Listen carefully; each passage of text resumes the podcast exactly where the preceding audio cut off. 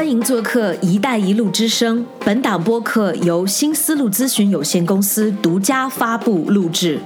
新思路咨询有限公司提供与一带一路相关的研究、决策等专业的咨询服务，为帮助更多的组织和个人了解一带一路倡议的理念规划和实施进展。每周我们都会带来一期一带一路之声人物访谈节目，旨在通过采访那些在一带一路大背景下受到影响的人们，来揭开这一倡议在基础设施互联互通、贸易投资以及沿线各国百姓日常生活等方面的神秘面纱。在节目中，除了高校研究人员、智库专家、政策制定者之外，你还可以听到商业人士、工人以及其他直接或间接参与到一带一路建设中的各行各业的人们，用自己的语言讲述他们与一带一路之间的故事。一带一路建设正在改变着人们的生活，为人们生活带来新变化、新亮点。我们希望你能听到这些声音。好，敬请收听本期访谈节目，感谢你的关注和聆听。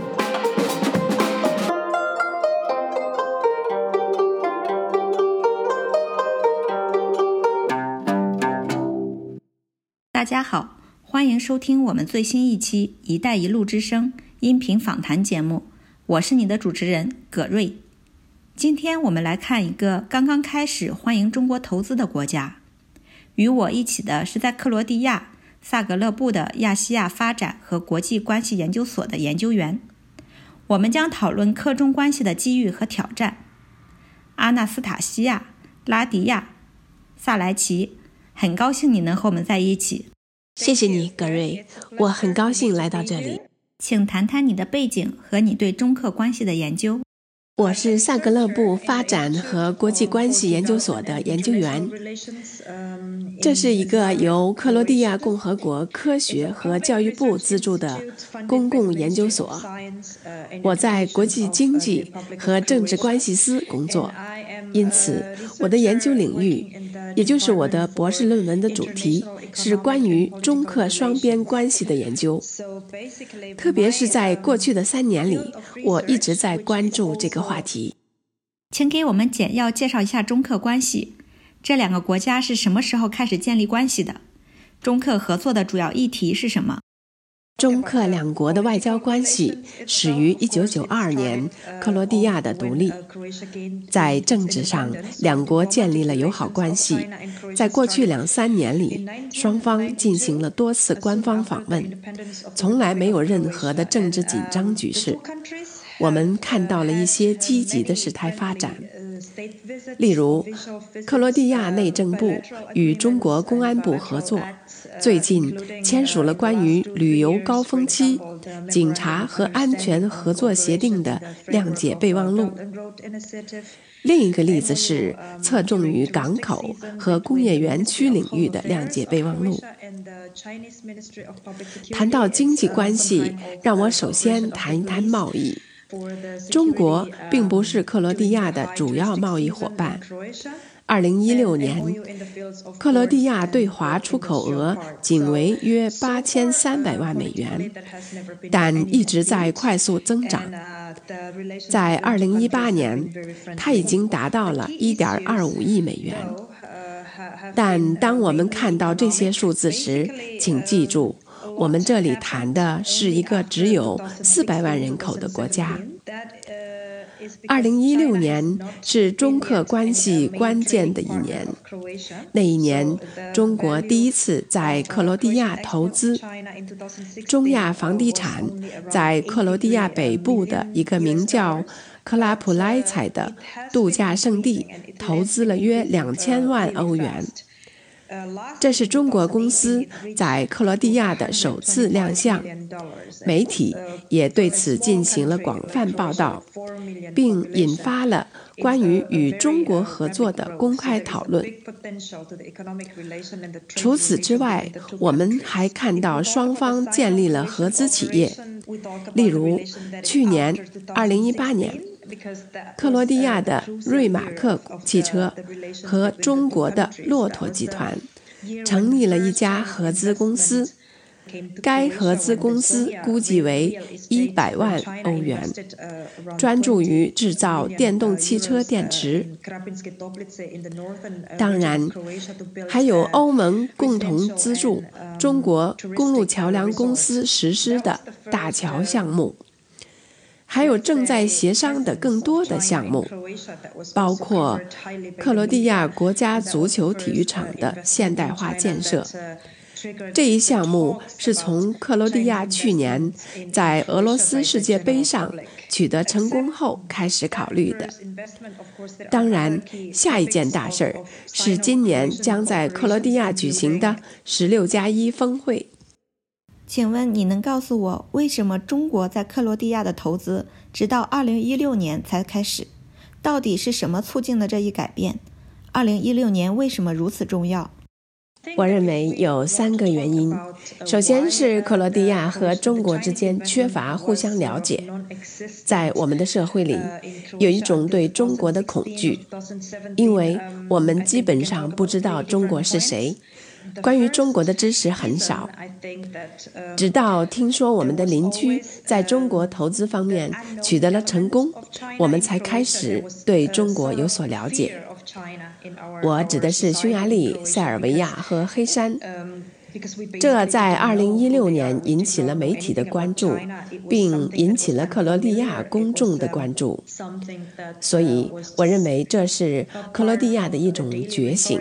了解了中国的存在，而且希望和中国合作。我们在克罗地亚有很多合作的潜力。第二点，我认为是在二零一六年之前，我们非常依赖欧盟的资金。克罗地亚直到二零一三年才正式加入欧盟，在那之前，我们的重点是使用加入前的资金。二零一三年之后，我们寄希望于利用欧盟基金为克罗地亚的项目提供资金，但在很多项目还没有获得融资和资金时，结果比预期的要复杂得多。我们开始考虑为非欧盟优先事项的项目提供其他资金来源，这也促使了克罗地亚更加积极地寻求与中国的合作。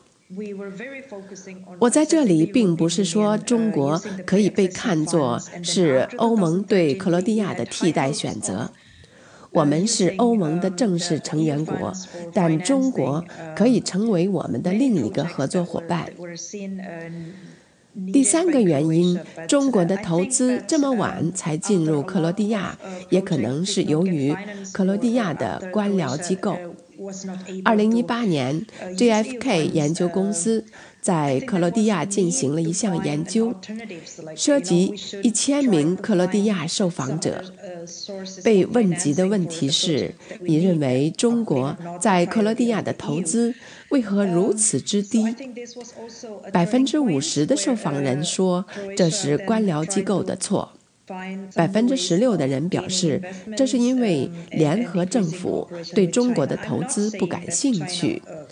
百分之十四的人说这是由于欧盟的影响，而百分之二十的人说这是出于其他原因。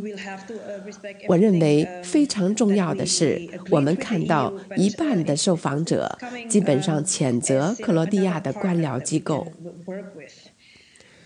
尽管如此，我认为我们必须承认，公开的做法是积极的。今后我们将看到更多中克接触。我们来谈谈未来的项目，请谈一谈佩列沙茨大桥项目。它是一个可以改变中欧在基础设施方面合作的项目。为何这个项目如此重要？进展如何呢？贝利桥项目对克罗地亚和欧盟来说都是一个战略性的项目，但现在对中国来说也是一个战略性的项目。这座桥连接了克罗地亚共和国的两个部分，现在这两个部分是由另一个国家波斯尼亚和黑塞哥维纳分隔开来的。通过将这两个部分连接起来，该项目不仅将确保克罗地亚的土地完整，而且还将确保欧盟的土地完整，因为处于中间的国家是一个非欧盟成员国，这使得它在政治上具有重大意义。此外，它是迄今为止由欧洲联盟团结基金资助的最大的个人项目，因此，这对于欧盟和欧盟基金的历史也是非常重要的。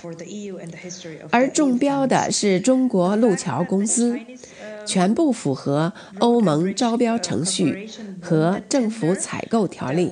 这是历史性的，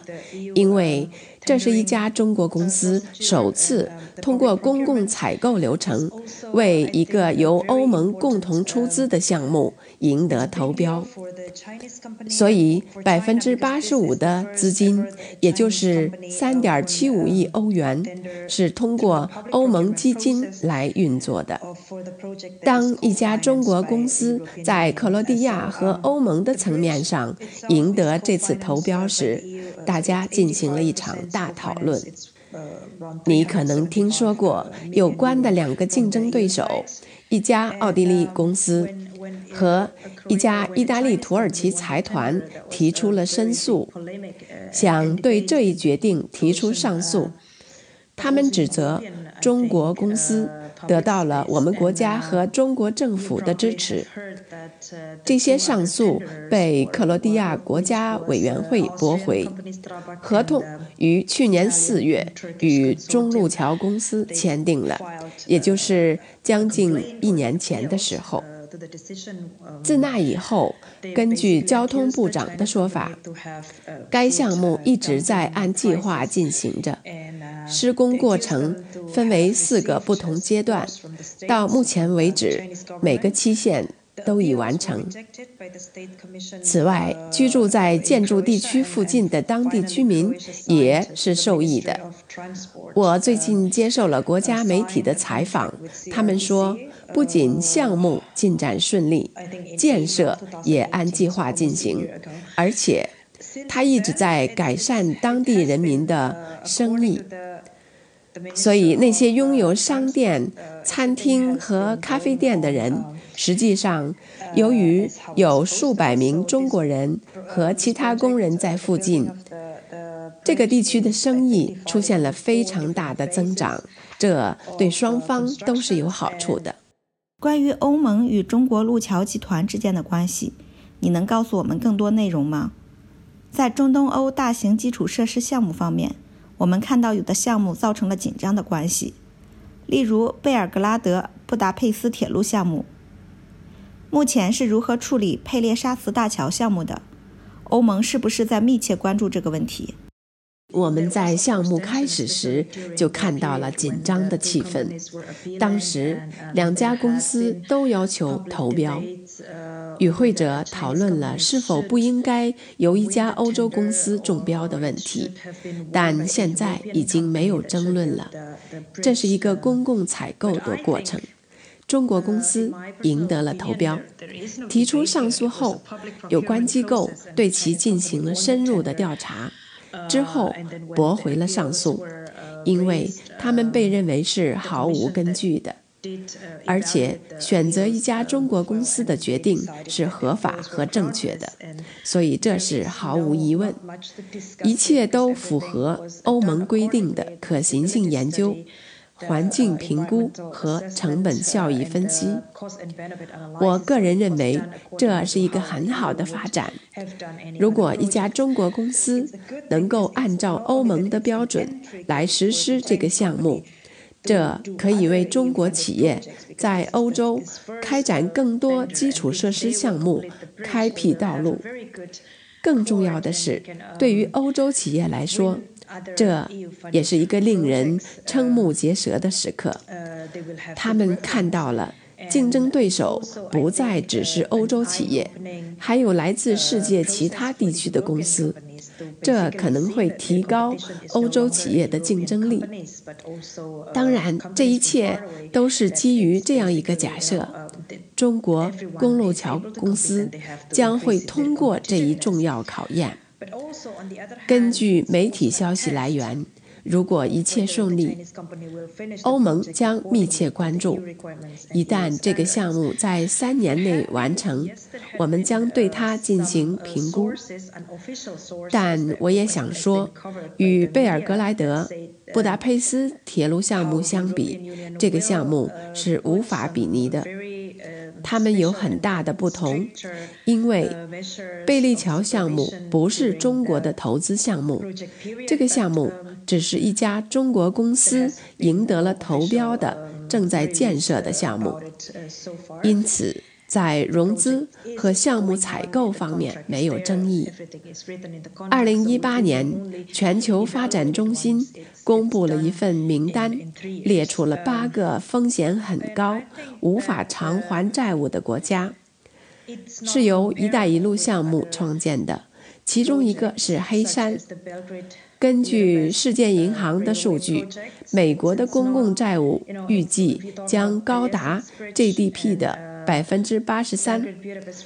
这是由于与中国进出口银行合作实施的高速公路项目。中国银行将提供融资总额，也就是十亿美元中的 百分之八十五， 所以他们质疑黑山是否能够偿还。我们没有这个问题。贝利桥项目是一个新的与中国的质量合作。正如你说到的那样，克罗地亚将是十六加一中国与中东欧合作人会晤的下一个主办国。请问准备工作进行的如何了？克罗地亚获得东道国的地位会带来什么好处？在一两个月前，克罗地亚总理表示，中欧十六加一峰会将于今年春天在杜布罗夫尼克举行，而不是在首都萨格勒布，目前还没有确切的日期。与塞尔维亚、匈牙利或者其他邻国相比，这对于克罗地亚来说是一个起步较晚的机会。因此，东道主的身份可以让克罗地亚在我们的中国合作伙伴面前展示自己，并获得知名度。杜布罗夫尼克去年已经主办了十六加一旅游合作高层会议，这提高了中方对克罗地亚的兴趣。我们已经看到，克罗地亚旅游局的一个分支机构将在上海开业。中国和克罗地亚之间首次直飞的谈判正在进行中。与此同时，中国游客对克罗地亚的兴趣不断增加，这一点不应该被忽视，因为克罗地亚主要依靠旅游行业，吸引中国游客是一个很好的机会。我们希望主办高级别首脑会议将有助于这些项目以及商业联系和交流。最后一点也很重要，因此我们的研究所一直在与来自北京的研究机构举行多次会议和讨论，以便在峰会期间组织多个会外活动，让研究人员、科学界和学术界参与峰会。我们今天的节目就要结束了，感谢你强调了中克关系中最重要的问题。好的，谢谢你，格瑞。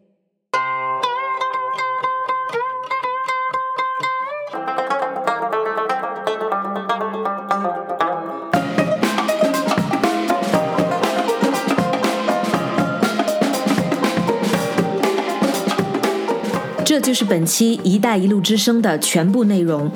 如果你想了解更多关于一带一路倡议的信息，请浏览我们的网站 Belt and Road Ventures B E L T A N D R O A D 点 V E N T U R E S。在网站上，您可以订阅我们每周发布的播客访谈节目，同时在微信、喜马拉雅 F M、脸书、推特、领英、Instagram 上搜索 Belt and Road Advisory， 关注我们的公众号。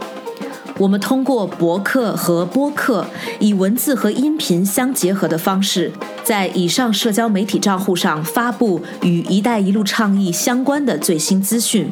加上独到的见解分析，将这一领域的新闻讯息传递给我们的中英文观众。再次感谢你的关注和聆听，我们下期节目见。